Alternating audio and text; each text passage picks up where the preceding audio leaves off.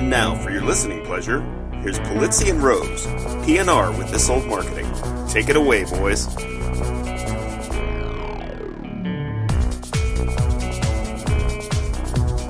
Well, howdy there, content marketers, and welcome to lovely episode number nine of This Old Marketing. By the way, if you do end up liking the show, please consider subscribing via iTunes or Stitcher, links to which you can always find in our show post on contentmarketinginstitute.com's blog. Well, we're here into our second full week of business, back of the 2014, and I'm still here in Los Angeles for at least another week and sunny, beautiful, actually kind of hot thanks to the Santa Ana winds, hot Los Angeles. And as always, I'm here with my good friend and colleague Joe Polizzi, the true Mr. Golden Globe of content marketing.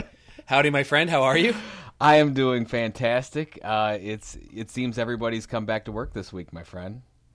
Oh my goodness gracious! My email box has exploded. I don't. I, I guess everybody was saving it all up for after the holiday. It's all good though. Yeah, I mean, uh, yeah, you you were telling me you did sit through the Golden Globes uh, last night, correct? I did. I actually got to step away from the machine, which I had to do, of course, because I don't watch it in real time. I TiVo a bit of it and then uh, and then set it up so that I don't have to sit through the commercials. So we actually delayed it a little bit and then and then watched it full through. So I wasn't on social media and I wasn't looking at uh, any screens other than the television screen. And I, it's a tradition in our household. We always watch the Golden Globes. It's totally fun, and of course, Amy Poehler and Tina Fey make it so much fun. And, and they were just they were just they were on it last night. It was great. Yeah, we're gonna have to have them at Content Marketing World one of these years.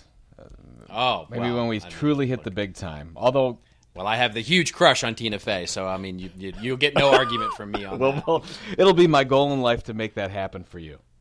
oh, thank you. Well, I appreciate that very much. I mean, I love the joke last night where Amy Poehler. Um, you know, it was funny. We were talking about Netflix uh, last week, and Amy Poehler was making fun of Netflix when she said, you know, haha, Netflix, you know, you feel really good because you've got so many nominations tonight. Just wait till next year when Snapchat is up here with their nominations. That's, I mean, but think about that. That we, I mean, I, I doubt Snapchat has that in their long term strategy, but that's, you know, probably not. But that's where we're going. I mean, even the the article on Mashable, I'll put this in the notes too. I didn't know we are going to talk about it, but uh, was talking about how YouTube is really setting this up for for Chrome, you know, Google's Chromecast to make sure that you can play videos anywhere you want to. You know, Chromecast is thirty five dollars now, and long long form, uh, you know, video is in. And uh, you know, you're I think you're going to see more and more of what Netflix. Of course, Netflix is going to do it because we talked about it last week. It's a great strategy for them, and we're just going to see more companies get into that because right. there's no middleman anymore. Yeah, you're not going to. It's not going to be long till you see Hulu in there uh, doing original content, Amazon, YouTube, all of these different Yahoo, um, Yahoo, the Yahoo, yep. exactly. And you know, I mean, well, Google really, if you think about YouTube, but yeah, I mean, it's it's it will not be long till we start hearing those names coming well, from the stage. Well, think about, the, I think that's next year, and I think the year a, the year after that is going to be like Red Bull, Starbucks. Oh dear. I mean, well, there's a prediction. I mean, you. seriously, don't you think that that's coming? I mean, it's not. We're not that far away from that happening. I think. I don't know. You you may be right. You, I, I mean, it will be a very interesting thing to see if brands take it to that level, right, where they are producing long form content in this in, in the scope and and in the scheme of getting it into consumers' hands that you know because there are certain rules, of course, about what can be considered and what can't be considered as part of the award season. But but it'll be, I, you know, I would certainly wouldn't put it past. I mean, I don't know, I certainly wouldn't put it past any any anything. Well, I think that just the fact that. Let's say two years ago, would we have ever imagined that Netflix would have been up for six nominations for Golden Globes? No. Yeah, that's never, exactly never. right. We would have never figured that. That's it. Well, we and you and I talked about the story. I mean, it was in uh, your own L.A. Times uh, where uh, you know, Mr. Kevin Spacey, our, our closing keynote for Content Marketing World, said, you know, if you there's a plug. I'm sorry, I had to get that in there. Shameless plug. Um, says that uh, you know, long story short, if you want to be competitive today for attention, you've got to get into the original content game. That's where we are. We're we're, yeah. we're right smack in the middle of that. So there you go. Yeah, it's it's huge. Well, speaking of Hollywood, let's get to our news for the week. And I, a fascinating news item came out this last week. I just thought it was. I mean, it hits on so many of my hot buttons. It, uh, Peter Guber, uh, who, if you don't know who he is, he is a a world famous movie producer, um, mostly in the 80s, 70s, and 80s. He was huge. He produced uh, Rain Man and Gorillas in the Mist and the original Batman series, at least the first two movies I'm, I'm, I'm sure of.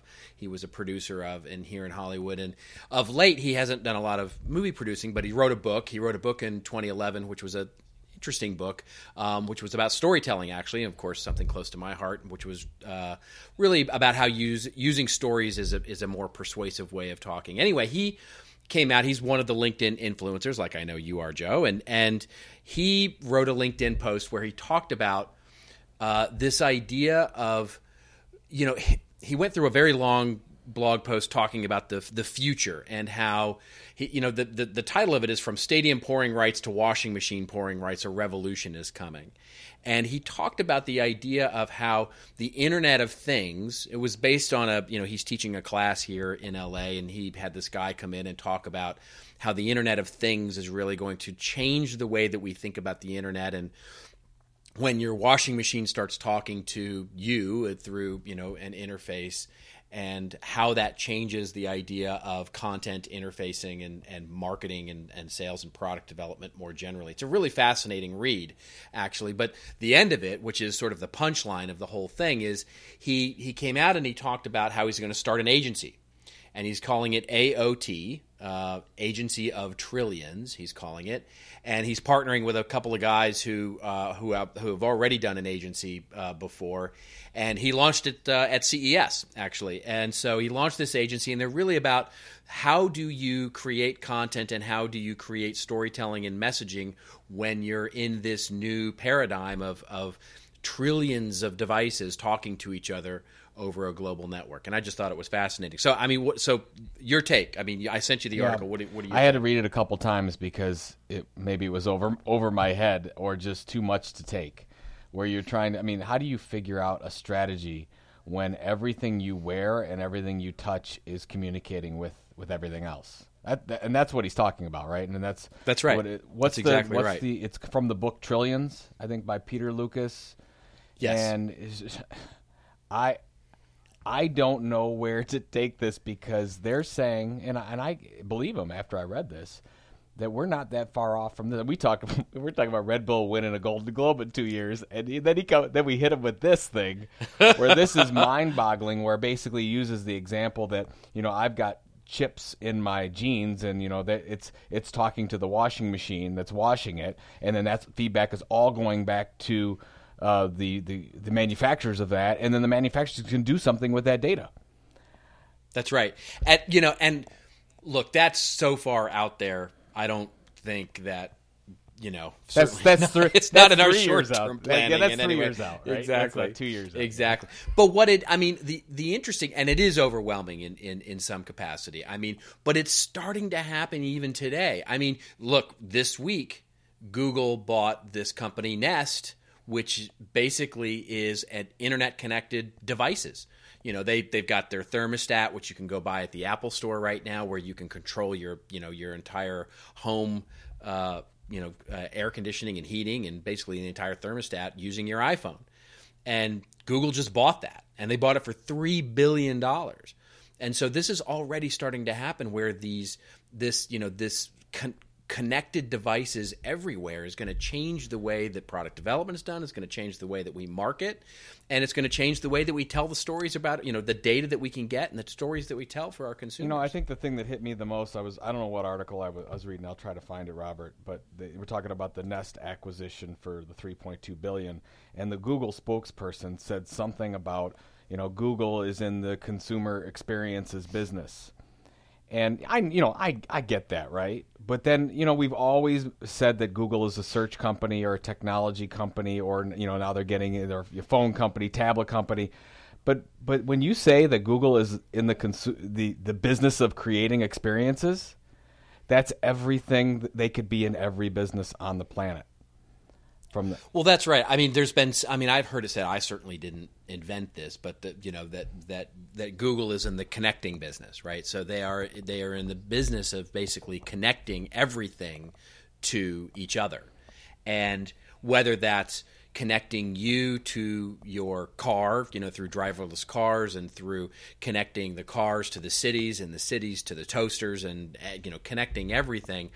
What it means is is that they actually control the connection of all of those things across a network. And of course, the more data that flows across their network, the more valuable they become. And so that's really it's not that complex. You know, it's not that complex of a of a business model when you think about it, but it's all of the things that sort of come out of that are, are is really where it starts to just become overwhelming. Well, what's the take? What's the takeaway for? You know, if you're in, a, say, a small size business, mid market size business. Yeah. What what's the what is the takeaway from that? Is it the fact that we really need to look at what business we are in related to the stories we're telling? I mean, isn't that? I think yeah. To me, there's two major takeaways. One is exactly that, right? Where where we we need to understand media better than media companies. And this is something we've been talking a lot about in workshops and working with the clients that we work with, which is there's a lot of talk right now about how companies need to act like media companies. And it's actually a little more than that. It's, companies need to become media companies. They need to actually make the changes structurally. And we made this prediction earlier in our prediction show a couple of weeks ago. But this is the idea of how to, we, we need to prepare to manage content and the way that we go to market in this way, in in in a, in a flexible way that lets us tell our story across omni not just multi-channel but omni-channel mm-hmm. right whether it's whether it's a television a car an iphone the de- you know the toaster a, a, a, you know the window that's out to your you know uh, looks out onto your front lawn all of those things will become interfaces ultimately that we will be able to manage on the second which sort of dovetails with that which is as we start to build our strategies, we need to build them because we have no idea what you know what what the future brings. Right? We you know IBM has made predictions that say that the the power of the supercomputer Watson will be in handheld devices within the next five years. What what will that enable? We just have no mm-hmm. idea. We have no conception of that. We had no conception of the iPhone before the iPhone came along. So we need to build our strategies around the ability to adapt you know around so anything we can do structurally strategically when we're putting together our plans for marketing it should all be built on this idea of how quickly can we adapt to the changing market conditions in our particular business and if we operate from that i think that's i think you know we will be future proofing as much as we can um, our ability to uh, you know to be successful marketers. Boy, I tell you what, yeah, we, we just got to prepare for the fact that we have access to our consumers almost everywhere today. I mean, we do with their with smartphones, but it's even going to be uh, that's going to get on steroids in the next few years. I, it's hard. Absolutely. It's hard to imagine, and I guess that's where the mobile first thinking, I think, comes in to play. And yeah, speaking of of mobile, uh, you know, we couldn't do a PNR podcast without, without talking about I, native advertising. Native advertising. I think that it, you know we're going to be in like uh, episode 370. Well, we have to That's talk right. about native advertising. God help us all, right? Uh, Hello, Joe. We're talking about native advertising today. Oh, episode number seven hundred and sixty-four. Let's hope we make it that far, my friend. Uh, so here's a here's a, a uh, great article in the Guardian uh, called Native Advertising is the New Paywall in Media Economics. Just a couple things, and we've got some other articles I want to kind of run by you here. But the thing I thought that was interesting about this is they're talking about it's almost an uncomfortable feeling you get in the article about the rush to native. Um, it's happened so fast. I mean, I just I did two interviews today, Robert, and that was the the first in the first two questions for both of them. Like, what's going on in native? Uh, like it, it, just it happens. I know we've been talking about native for the last twelve months, but for some reason, it must be because everybody locked in their budgets and really started to say, "Oh, we're going to start spending on on native." So really, the the whole thing that's really got everybody talking is this New York Times move into you know into native advertising, and, and we'll talk about that in a little bit. But there's one thing from this Guardian uh, that I wanted to get your take on. So there's two in this article says there's two question marks that hang over native advertising. They'll become more significant later in the year. One is for the producers, and they're asking how what's what's the longevity of the native advertising trend. So I want to get your take on that. The second one is for the consumers, and is this whole uh, thing about transparency, or is that is it going to be a really big issue? Because they're in this article, they're making a pre- pretty big issue out of the fact that having all this native advertising, all this sponsored content mixed up with regular content is is going to be a problem from the consumer side. What, what's your take on both of those? Well, I'll answer the second one first. I, I don't think it will be. I don't think it's going to be a big. I don't think it's going to be nearly as big a deal as uh, as as people make it out to be. I think you know this. To me, this is a lot like the privacy issue, where if you ask people, they care about it deeply, but once you actually see what they do, they they actually don't care that much, right? So you know, ask anybody who's really checked the privacy settings of their Facebook page and and, and their Facebook account. Very few actually yep. have. But if you ask people, they really do care about it. So I think what people say about the idea of transparency is much different than what they really will care about. And as I said in the blog post that I wrote uh, about a month and a half ago on, on, on Content Marketing Institute, as a marketer, I don't care that much. I don't really have a dog in that fight. So what what I care about is when a publisher says to me, "Here's what I have available to you to be able to engage our readers with your content." Great. I will I will look at that and I will, you know, put it into context of my strategy and see how it fits. If it's completely seamless and it's invisible, or if it's you know, but the my ultimate goal, by the way, is to make my content as conspicuous as possible. Right? I don't care if they read the rest of your magazine as long as they read my article and do the thing I want them to do. That's really the idea of native advertising to me as a marketer. From that perspective, I like you know, look, I, I think there are real business uses for for native advertising. I think there are I think there are smart strategies. I think there are companies, smart companies that are starting to do this in really innovative and interesting ways. And I think it's ultimately a good thing for publishing, and I think it's ultimately a good thing for marketing. Um, and I think it's going through growing pains right now. And I think just to your point, you know whether or not you know I don't know however that it's the you know it's the new paywall right I don't know that it's going to be a replacement in total for those publishers that are struggling with this idea of well do we charge people do we not charge people you know for access to content et cetera et cetera I'm I'm I'm just not enough I'm not smart enough in the publishing business to know whether that's the well. well I, I, think here. So here's the key: when everything is running, to, we're all rushing as publishers to mobile because more and more people are engaging in content on mobile device, and it'll be more tomorrow and more the next day. Um, couple stats on this, and this is from a media, so a relevant article from Media Post. I thought this was interesting. So, five J.P. Morgan says that five to ten percent of Facebook's impressions in 2013 came from native ads, but that accounted for 60%, 60% wow. of the company's revenue. Wow. I, that blew I had no idea that Facebook accounted for that much revenue in native advertising. But think about this. Let's just say that you are a, you know, any size business and you're like, "Oh, I, I want to to target uh, my audience on a mobile device and you want to do it through some kind of an advertising play, native advertising or not." You're going to be hard pressed to find any type of banner or buttons opportunities. They're just not there. Everything's in stream. So if it's in stream, you yeah. have it's content. And I think that's where we're almost like I'm interested to see if in the future, in the very near future, when you think about advertising, you think about it as advertising is native advertising. We're almost going back to the back to the past, what we were doing with uh, you know Procter and Gamble and Sears 80 years ago.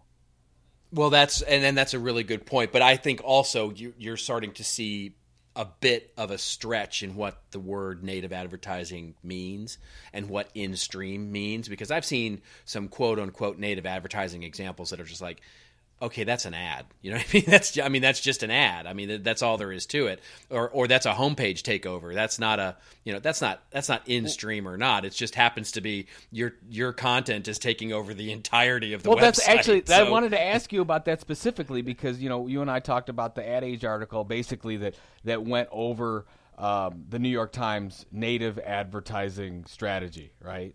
And I, my right. take was, and I don't know if you agree with me, but they came out with this whole base, and, and we'll put it in the show notes so you can get a better idea for it. But they go with paidpost.newyorktimes.com, and they have this whole campaign that ran out with Dell. And I looked at it, and basically it looked like site takeover from an advertising standpoint on New York Times. It clicks to very clearly says paid post. It clicks to the paid post. The paid post is written by the custom content group within the New York Times, and it's basically sponsored content, custom content. And I looked at this and I said, this isn't native advertising. This is spo- It's this not. is sponsored. Yeah, that's just- sponsored content advertorial that we've been seeing forever. There's nothing native about this, and I wanted to ask you if you agreed with that. I think that's exactly right. You know what I mean? I mean, it's the the the the definitions are getting bounced around all over the place, and what you know. And I think to your earlier point, publishers are experimenting.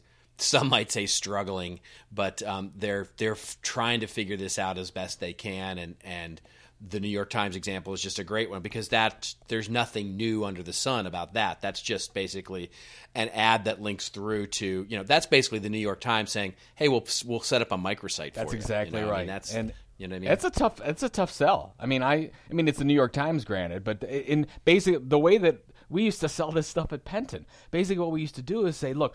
I want to do your custom. You want to do custom content? Let us do it. We're the experts. We know how to tell stories. We'll do it for you. And you know what? We have all this toolbox of inventory too. We'll promote it for you too.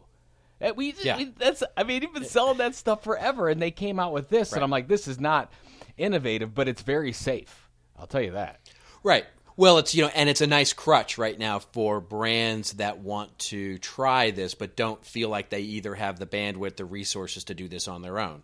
Right, so they can go to a publisher and say, "Hey, can you just do a turnkey pro? We, we this whole content thing, we kind of like it. So can you do a can you do a turnkey program for us that looks like content, but we just we don't know how to do this ourselves. So it's a, it's a way for uh, deep pockets to actually buy their way. Well, before we go on to, to the next uh, news item, I wanted to get your take on this last point, and this is uh, your boy uh, Steve Rubel here. Uh, from, uh, this is in the Media Post article. He says, and he says this at OMMA's Native conference, says publishers should say no more than yes to Native. From Steve Rubel, Executive VP at Edelman. Uh, and then he says, as an industry, we're going way too fast. Would you like to comment on that, Mr. Rose? Wow, do you know me well? Um, you're going to get me in trouble again. Um, you know, look, here's the thing. I don't think there's such a thing as the industry going too fast. I think the industry is going at right, just exactly the right pace it needs to, to, to move at. And no, I don't think that publishers should say no more than more than yes.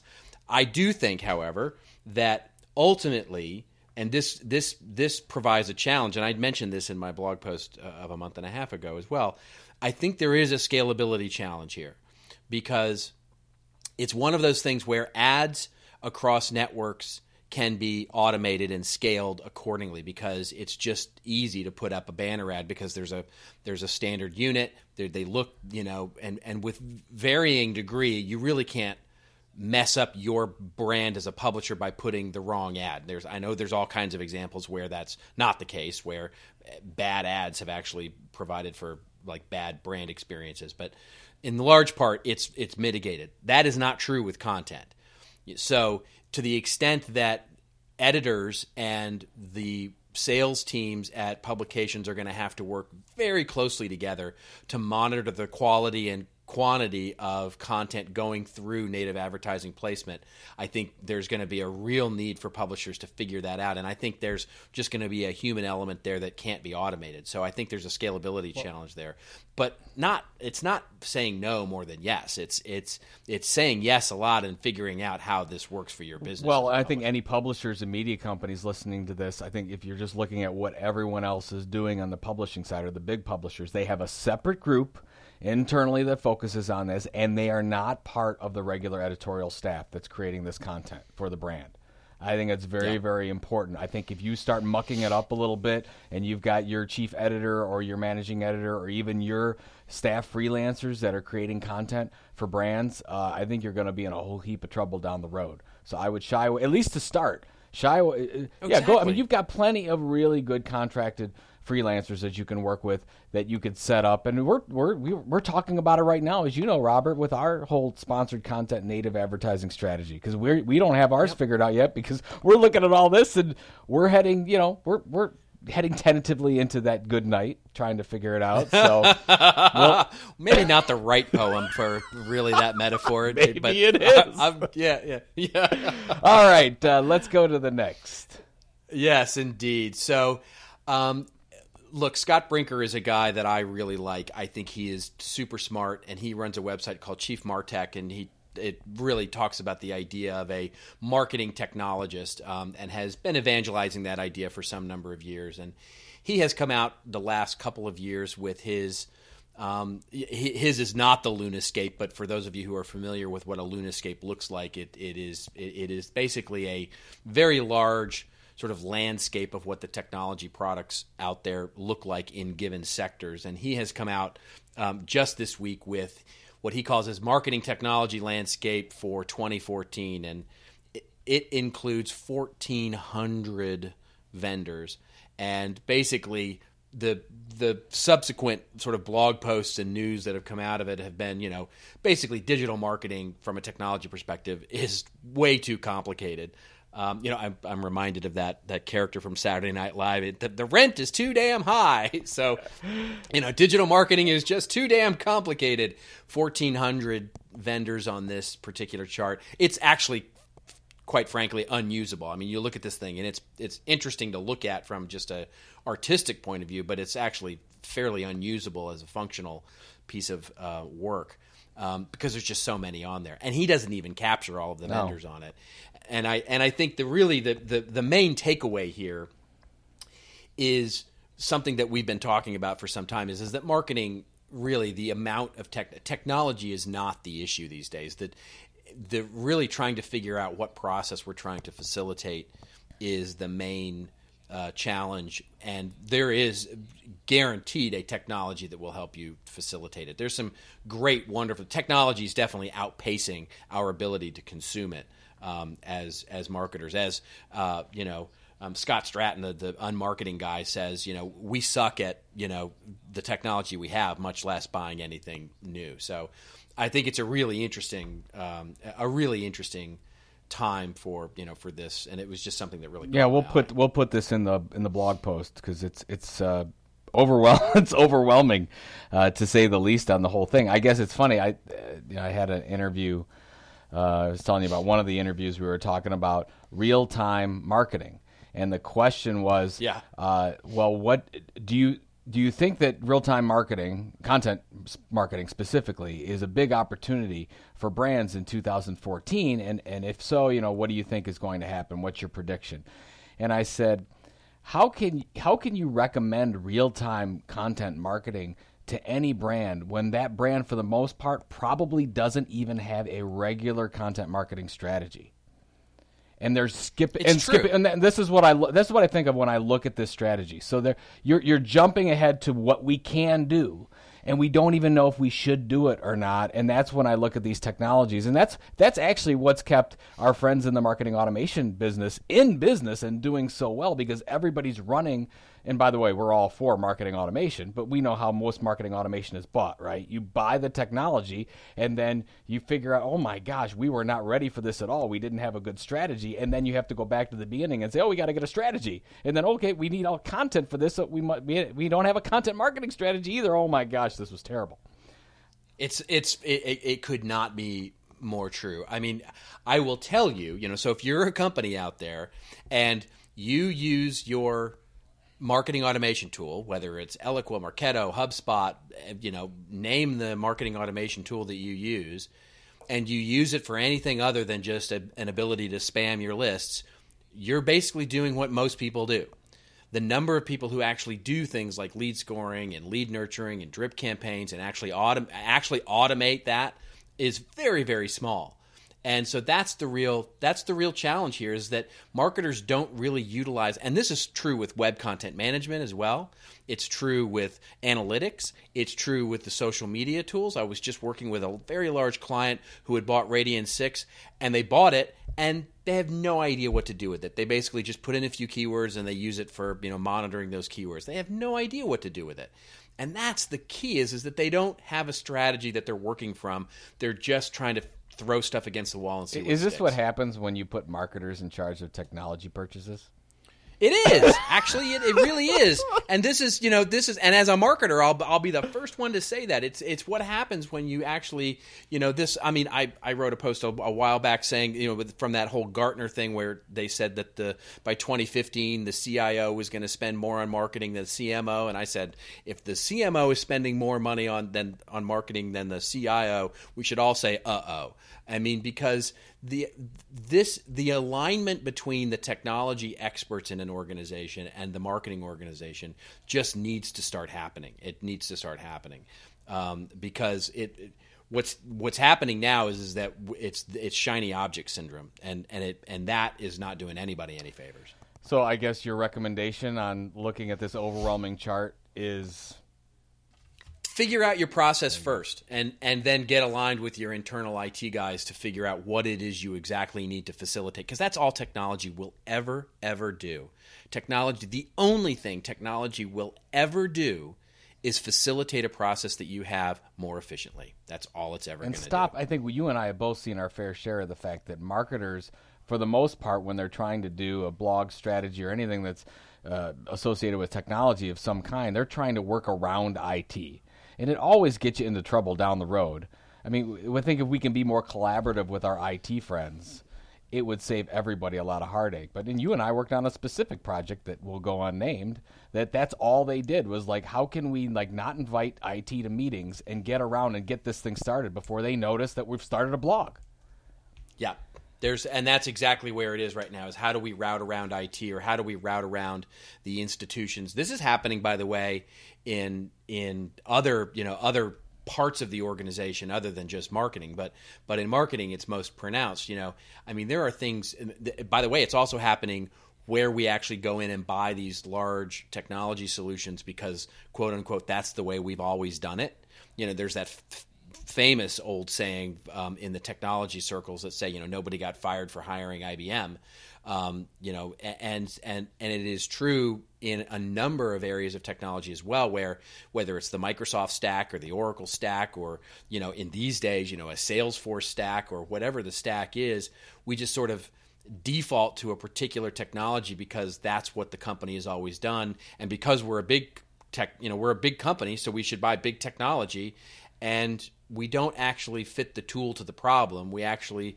try to find you know we've basically fit the problem to the tool and the the challenge with that is is that sometimes we're a big company but we have a very simple challenge we just need to launch a blog we don't need to roll out a million dollar CMS system to roll out a blog, and we shouldn't mm-hmm. have to. What's that? Is that from Burger King that has the double stack, or is that that? what's the?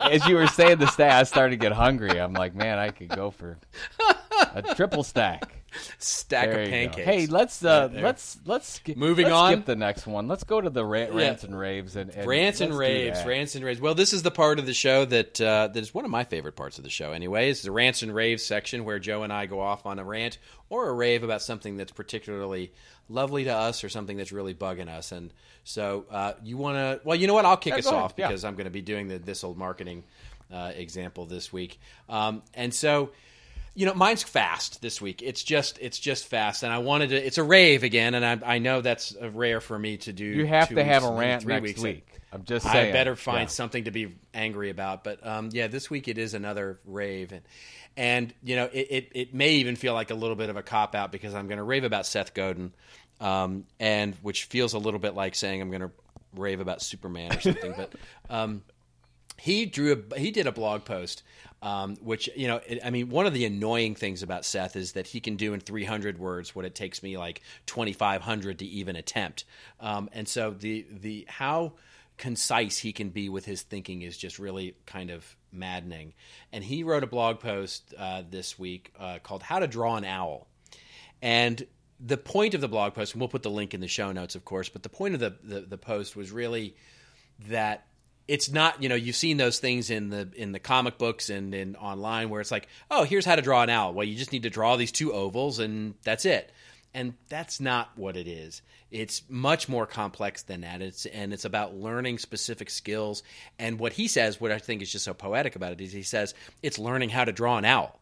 You've got to actually learn all of the details of what an owl looks like and, until you can draw one and he finishes the post which uh, with what I think is just a lovely metaphor for how we are approaching marketing these days. And when he says, the iterative process of drawing and erasing and drawing some more is how we learn to see the world.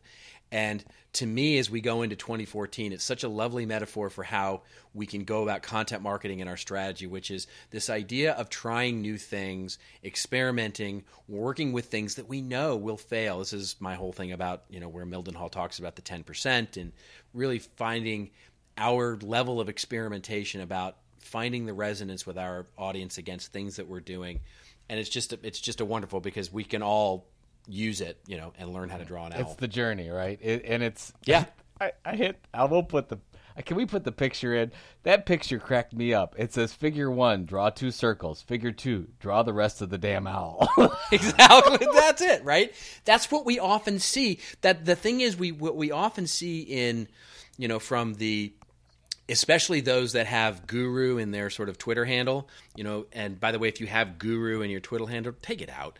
Um, you know, this idea of I'm going to give you a template, and here's the template for how to do marketing, and basically it's exactly that. It's draw two circles and then draw the rest of the owl, right? And, and, it's like no, it's maddening. It's it's actually much more complex and much more interesting to go on that journey and figure out the drawing and the erasing of it. Man, yeah, I, I, I think that we're missing the uh, the the ultimate guide to content marketing, and uh, it's two pages. It's two. yeah, exactly. Draw two circles, and then the rest and then, of the strategy. Voila! Finish your content right, marketing exactly. strategy. There it is. All right, so mine uh, mine is a rave this week, uh, and I got a little bit of backstory on this. So. Uh, we have a, a, rule in the house uh, with the two boys, as, as most everybody knows. I, I, have two boys; they're ten and twelve years old, and if they want to go see a movie that's based on a book, they've got to read the book first. So oh, I yeah, love that. So we, you know, we do that with the Hunger Games. Uh, we've done it with uh, Lord of the Rings, uh, all that kind of stuff. Because you know, it's a little bit. Some of those are, you know, PG thirteen are very violent. So at least if they've read the book, they're prepared for it.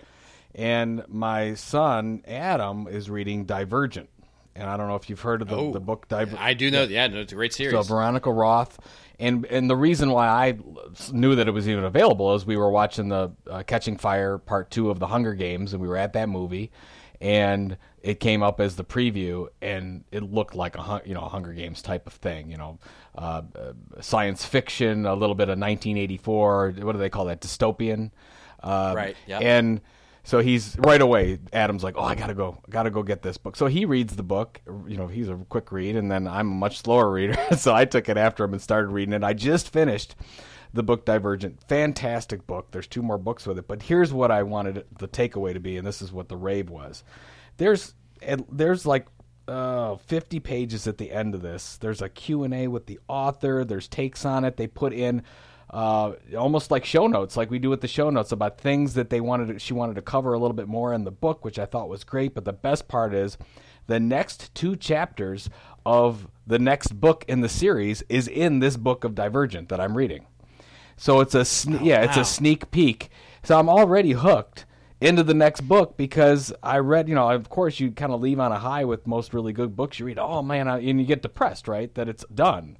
It's like I was really into that. It's all over, and then here it is. You pick up the next one, and now I'm anxious to get the next book.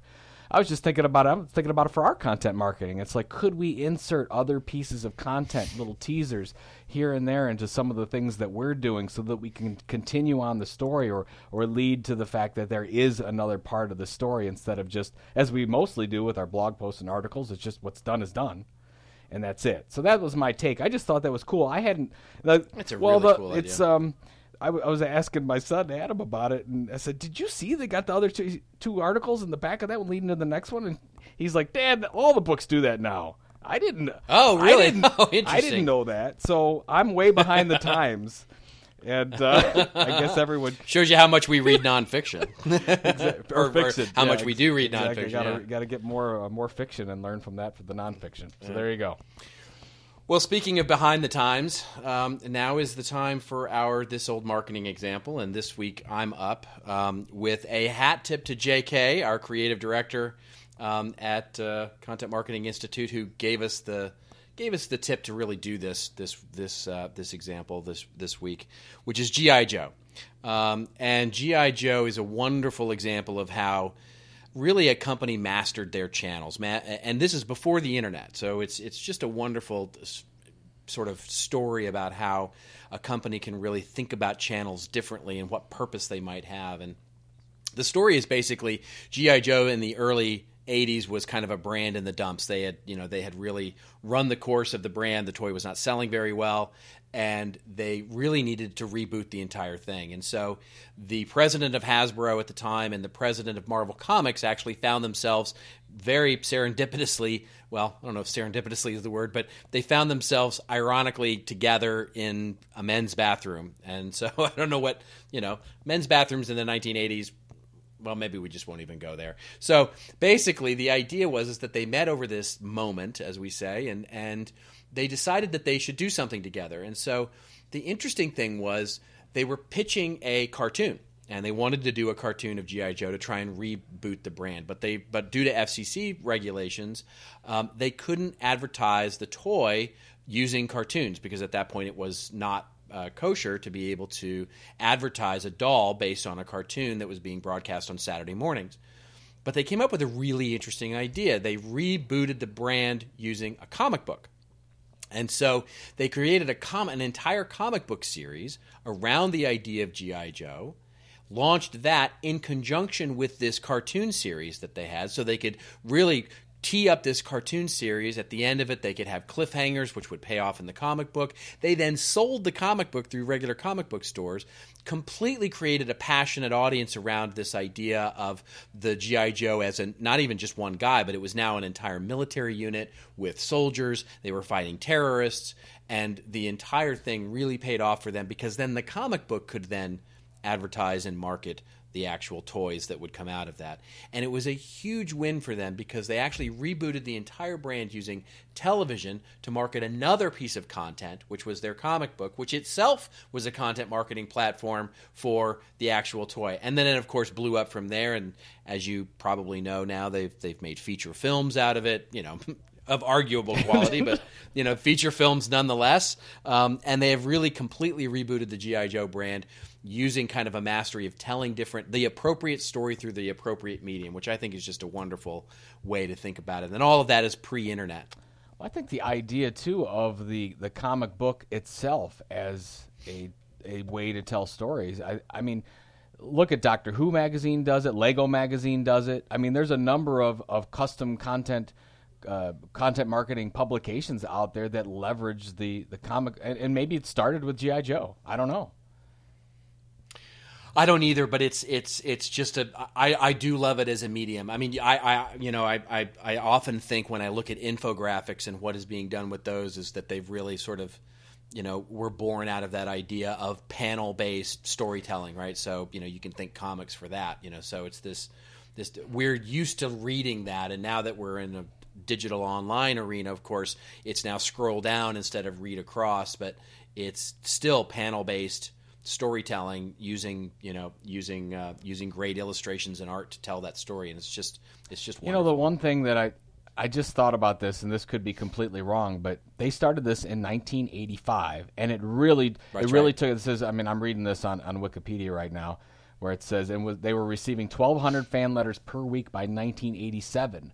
What's curious enough is 1987 is the year that Lego, obviously a top competitor to Hasbro, launched their own magazine, Brick Kicks. So I'm just, you oh, know, I'm just wondering if that had anything to do with it because I mean they led they led this thing, and I'm, I wonder if somebody at Lego said, "Wow, this thing really worked for Hasbro. Maybe we should do it with Lego." So yeah, could be could anyway, be very well could be there very you well go. what it is. So what's up for you next, my friend? Where where are you where are you off to? Uh, I had a couple travel dates. Uh, they were canceled. No, nothing, uh, nothing horrible. Uh, but basically, I have next Monday. we have to finish all. We had, we had. I don't know if you know this, but we had over 400 submissions to Content Marketing World. Wow. Well, it's no uh, surprise. it's well, that's more than double what it was last year. So, I mean, that's good, right? I'm not complaining about it, but we have to get back to everyone good or bad in the next uh, in the next week or so, or at least if we're on if we're that I don't envy on you on. so we, you know, I was going through that today. I'll work all week on that, and I really want to be diligent to make sure that we get all those response. And by the way, I was floored this year with the amount of quality that was submitted. I mean, there are it was heads and shoulders above what it was like last year because I think there was a lot of pitching going on last year. I didn't see hardly any of that this year, for the most part. A, a, a couple of agencies did some naughty things, but other than that, uh, it was it was pretty good. So I'll be working on that the rest of the week, and, I, my goal is to get that done on Monday. Very. How about you, good. my friend? Well, I am here for the remainder of the week, and then I am back to uh, Stockholm uh, next week, spending the week in Stockholm. So, most likely, uh, when we record, I'll be in some uh, in some part of transit in Europe, uh, which will be an interesting show for us to do. Um, and um, oh, for those of you, by the way, in Stockholm, we have gotten so many lovely notes, social posts, etc., from you in Europe that are listening to this podcast. And by the way, can we just thank everybody? That is has really made help made. I mean, we're one of the top marketing podcasts now on Stitcher and on iTunes, and it's due to you guys listening, and we so appreciate it. It's just so so for Stockholm. For those of you in Stockholm who have reached out to me, I am actually going to plan on next month. I'm back in Stockholm for another week, and I'm going to plan on staying a couple of extra days so that I can see a few folks oh, there. nice. So, but other than that, I'm I'm home and heads down working on all things content marketing. Well, I think that it's what's interesting is I think it, when you get back from Stockholm, I leave for Denmark. I think it's almost That's right. exactly that, That's that exactly way. right. So yeah, I mean you're Yep. I just did an interview with those guys, and they told me that you were coming out. Yep. should be fun. I'm going to try to stop by uh, Lego headquarters, so we'll see how we'll see Oh, how that's that goes. Absolutely. That's that's fantastic. Well, that is it for this episode. For Joe Polizzi, this is Robert Rose signing off. And remember, if you'd like your question answered on the show, do tag us on Twitter at thisoldmarketing, hashtag thisoldmarketing, or send an email to thisoldmarketing at contentinstitute.com. This was episode number nine. Also, if you like this episode, we hope you will consider subscribing on iTunes or Stitcher. And all those links are for our show notes. They're definitely available at contentmarketinginstitute.com on the blog. And remember, it's your story to tell. Tell it well. We'll see you next week on This Old Marketing.